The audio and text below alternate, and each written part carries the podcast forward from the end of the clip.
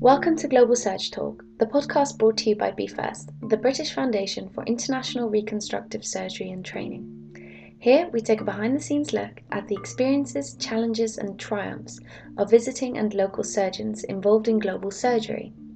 My name is Therese, and for today's episode we sit down with the inspiring Doctor Faith Muchemwa, one of the only consultant plastic surgeons in Zimbabwe, currently works as a consultant in Parirenyatwa Hospital and is a senior lecturer at the University of Zimbabwe. We discuss living and working in Zimbabwe, women in surgery, the role of COSECSA, which is the College of Surgeons of East, Central and Southern Africa, and much, much more.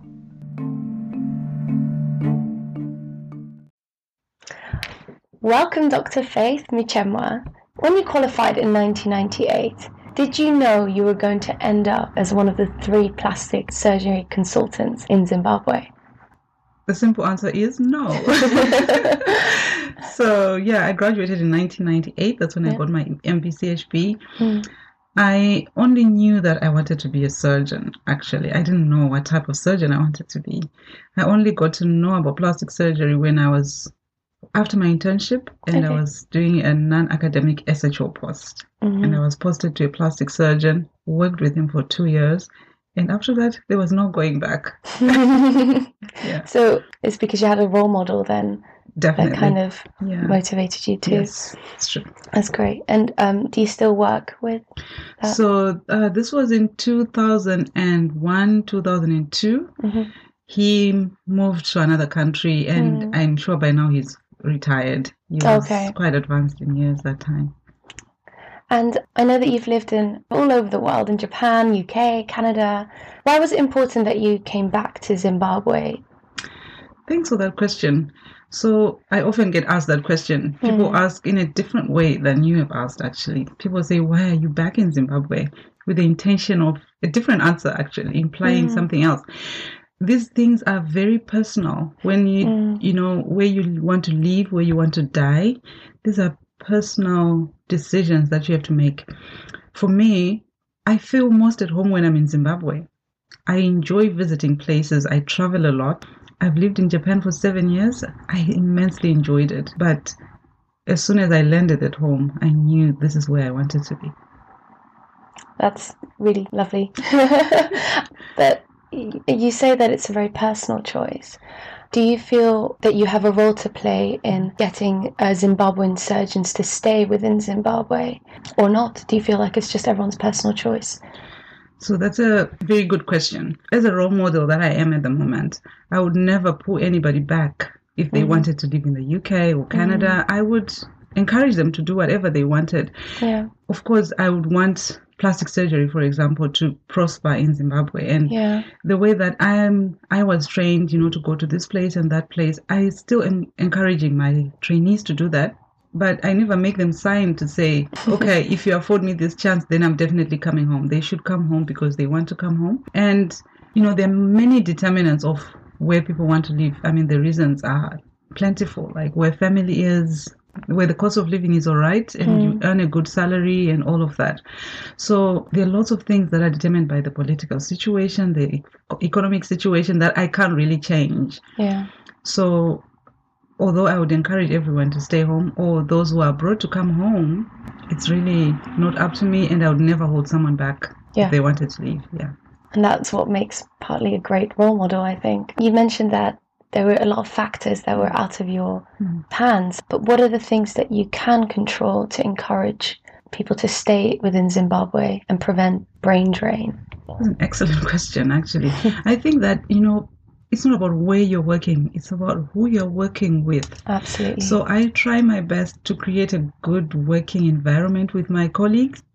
I mean, there's a work ethic, but after that, you know, I try to create a friendship as well, personal friendship. I invite them for tea. Sometimes we have braais at my house, you know, barbecues at my house. Oh, nice. Just to try and encourage that personal relationship. You know, you ask, who's your, are, are you married? Do you have children? Things that you wouldn't normally ask in a ward round or something, mm. just to try to understand each other and to make them feel important as part of a team. So I, I try to do that.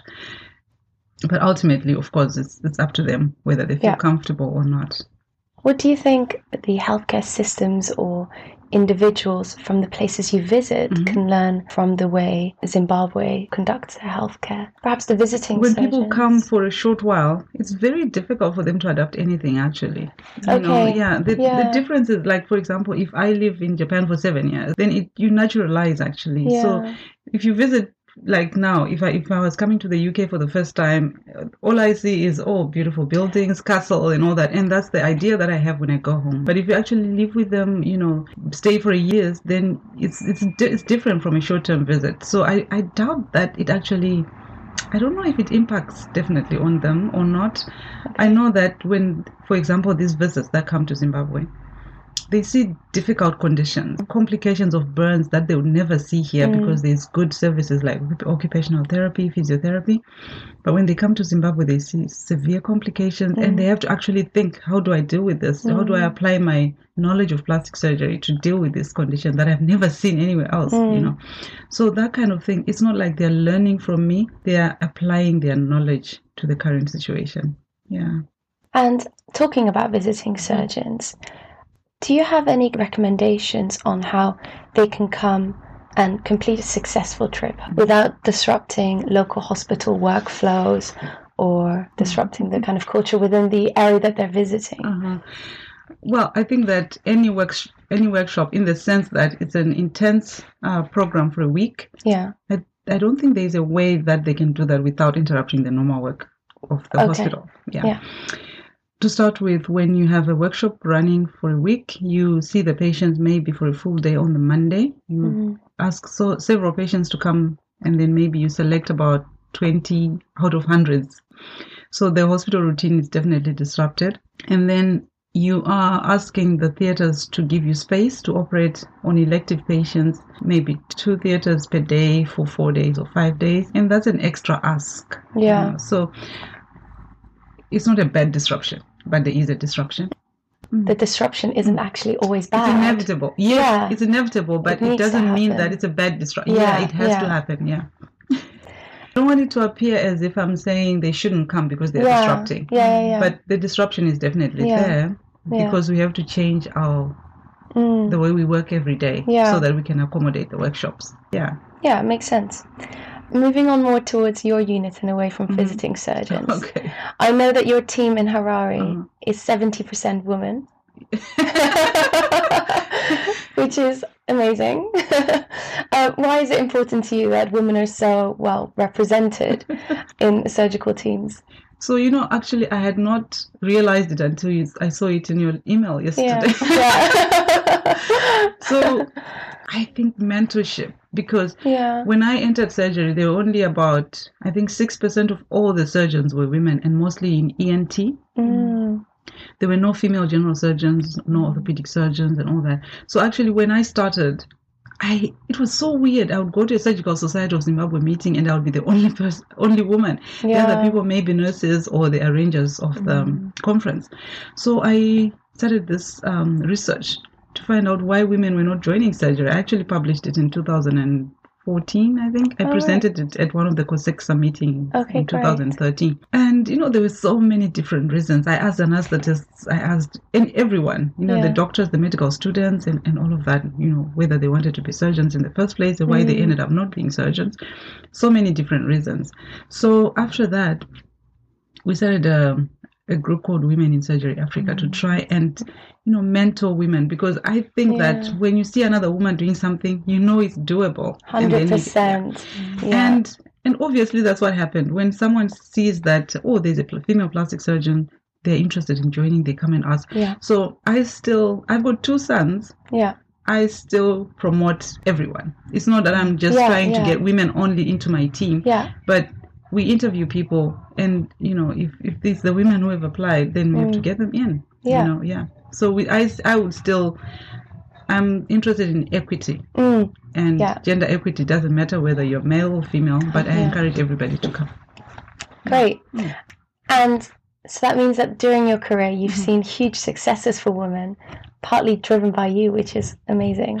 But what is the climate like for women in surgery currently in Zimbabwe? Do you find that there's still barriers and challenges, or you feel quite positive about the current state of it and where it's going?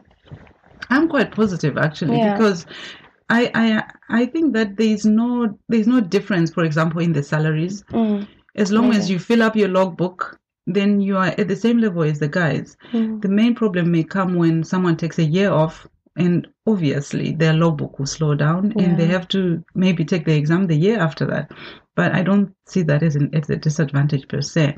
Mm. I think that now that there's more women graduating in surgery, even the trainees are seeing that it's doable. So, you know, they, they keep working hard and they become just as good surgeons as the male counterparts. So yeah, wonderful to hear. So how do you see the future of plastic surgery in Zimbabwe? Yeah, that's a very good question, actually. It's a broad question, yeah. yeah. So we, our training program is run by the, they are examined by the College of Surgeons, East, Central and Southern Africa. Yeah. This is a very good college because it allows for trainees to go to one country to another. They can mm. go there. They can do oh, that. Really? So it, it eases a little bit of pressure off me mm. as a trainer. But ultimately, I would like to see at least ten units of plastic surgery mm. in the country. Yeah. In that way, we could, each one could have at least one trainee and ten trainees graduating every day, every year. And because the need is there, you see, there's mm. lots of reconstructive cases to be done and we're just not enough. Yeah. So I'm seeing the ten cities in Zimbabwe having a plastic surgeons, a plastic mm. surgeon or a plastic surgery unit. And, and that's what I really look forward to. And do you think you will see that? It would need a lot of time. I yeah. think we need minimum of fifteen years, yeah, to even get near that. But you're hopeful. I'm very hopeful. Okay, thank you so much, Doctor Faith Muchemwa, for speaking to us today. And I hope you enjoy the rest of your day in Edinburgh. I will. I'll go to the museum, I'll go to the castle, and I'll come and rest. Okay, bye-bye. Thank you. Thank you. Thank you for listening. If you want to join in the conversation, follow us on Twitter at BFIRST Training and use the hashtag Global Surge Talk. Want to make a donation? You can help BFIRST train surgeons around the world by visiting w w w dot b first dot org dot u k. Finally, a huge thank you to the Medical Student and Trainee Committee in championing this podcast. Until next time.